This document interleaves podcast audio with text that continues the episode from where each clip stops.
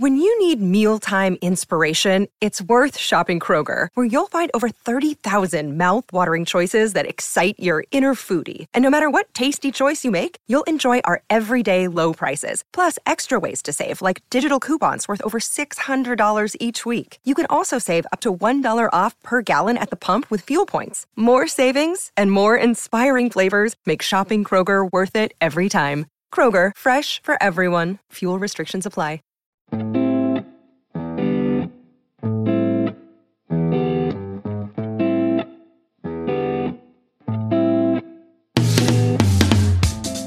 Hey, Alex here.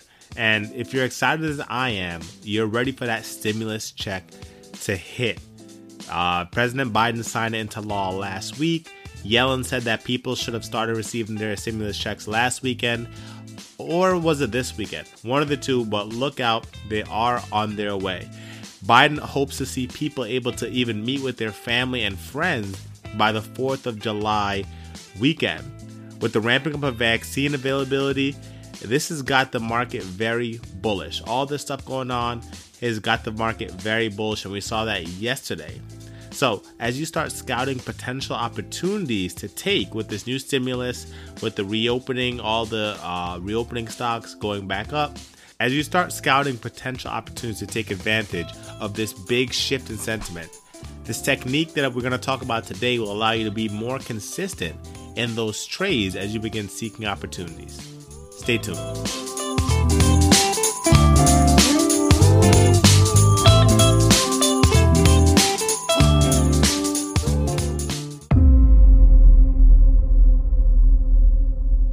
So, the big technique is observing myself when I'm trading, right? That's the key. Observing myself when I'm trading, not only mentally, but also physically.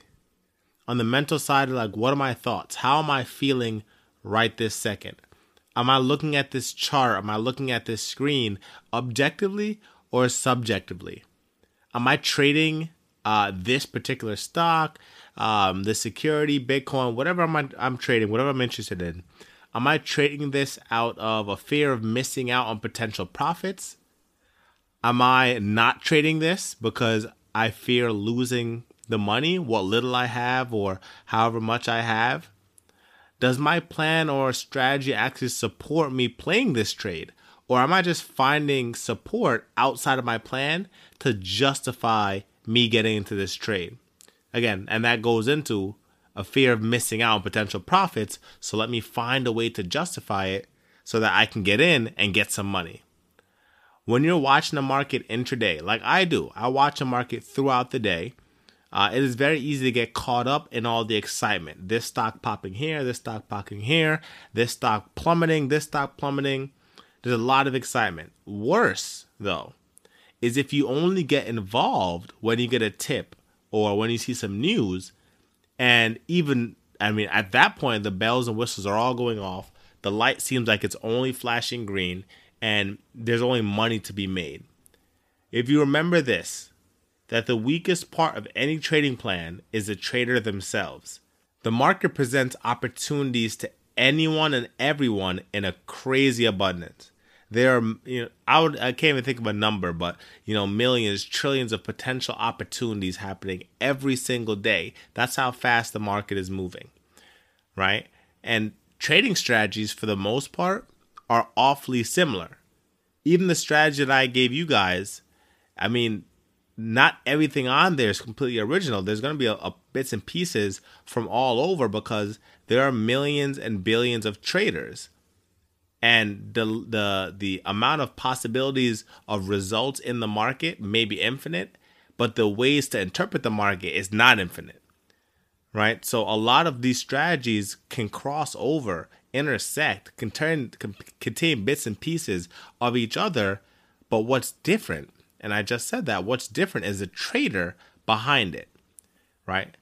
The results of the market are a result of the traders, not the plans, not the strategies. The strategies, again, are very similar. It's the traders that are different, and we are the weakest part of our plan.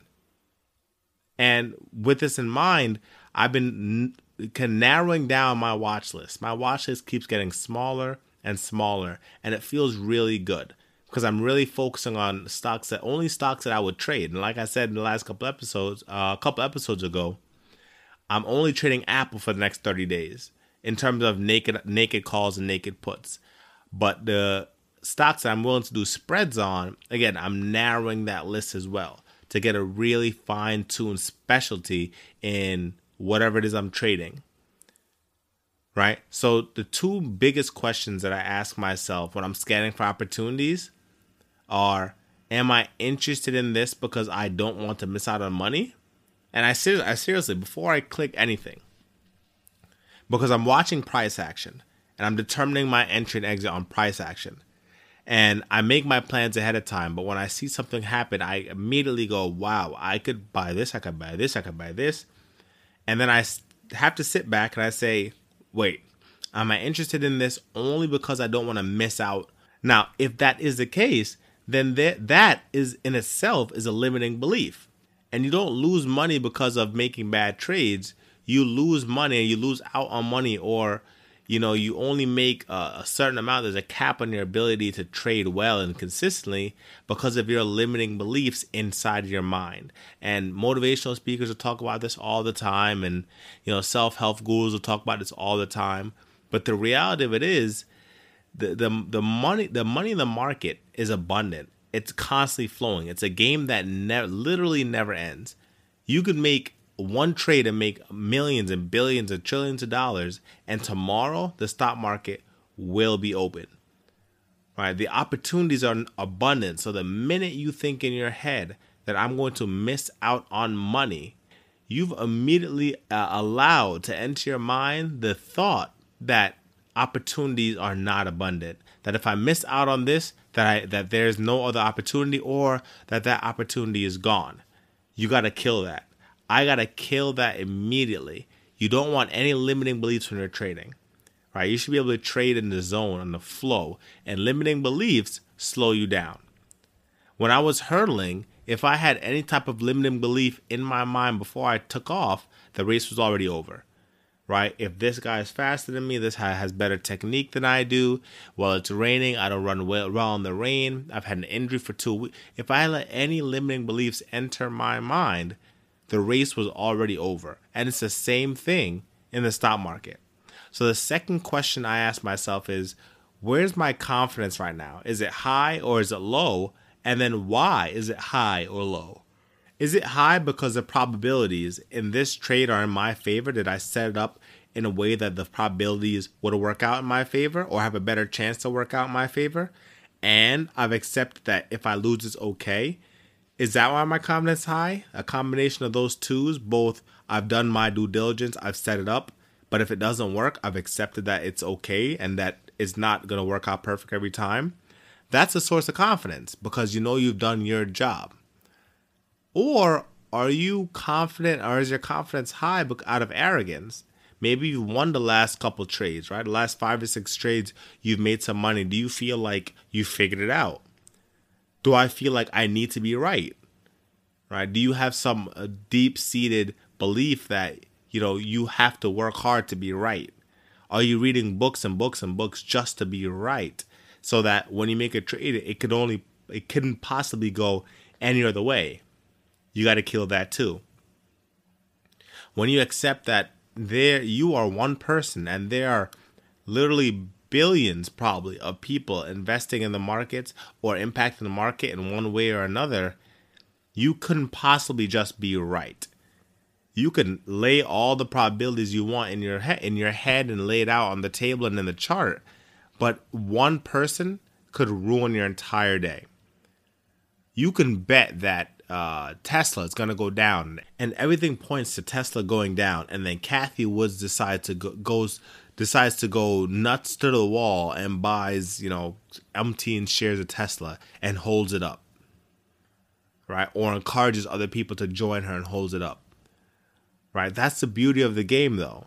So if your confidence is high out of arrogance or you just need to be right, you need to set it up so it could not possibly be wrong, kill it.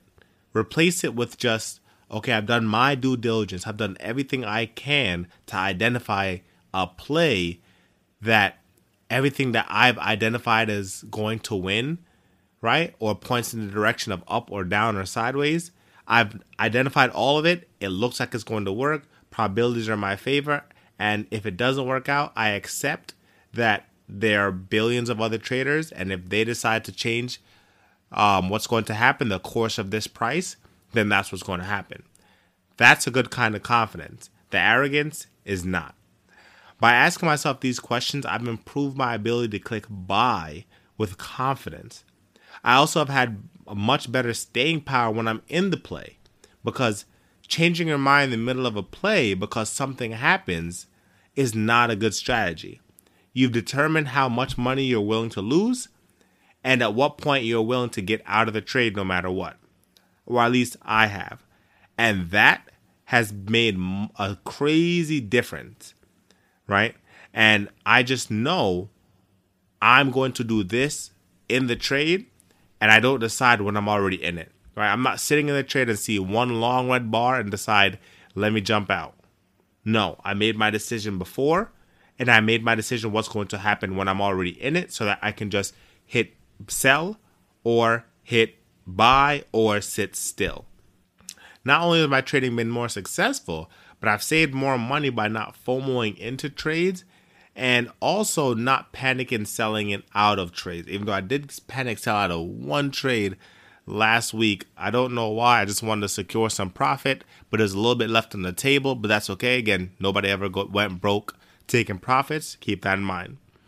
Now, a, a lot of times, you know, having not FOMOing into a trade, but seeing something I wanted just because, you know, it was flashy, I'll watch a stock run up and immediately do a 180 after the news has dissipated or the news hits the wire and people start taking some profits. And it'll immediately turn the other way.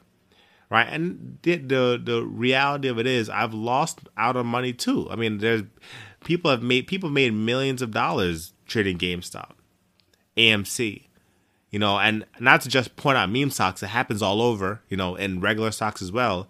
People have made a lot of money trading those, and they've jumped on the bandwagon and jumped into the emotional pool and, you know, made a lot of money. But me, I've protected myself from a lot of money as well. And that's the way I like to look at it.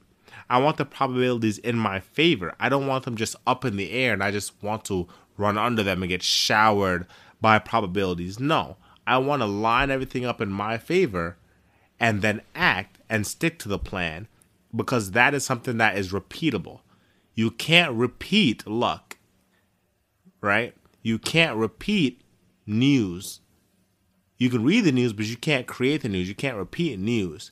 You can't repeat meme stocks. You can't convince Elon Musk to post something about your stock so you can make money. You can't repeat those things, but if you understand yourself as a trader, you understand, you know, why am why am I interested in this trade? Am I confident? Why am I confident? Right? If you understand probabilities, if you accept the, tra- the the fact that even if everything's right, you can still lose. If you can do all these things, your trading consistency is going to go through the roof.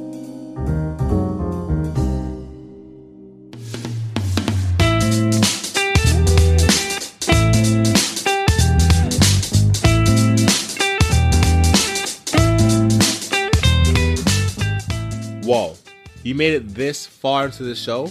Nobody ever listens to the outro. So, here's a reward just for you.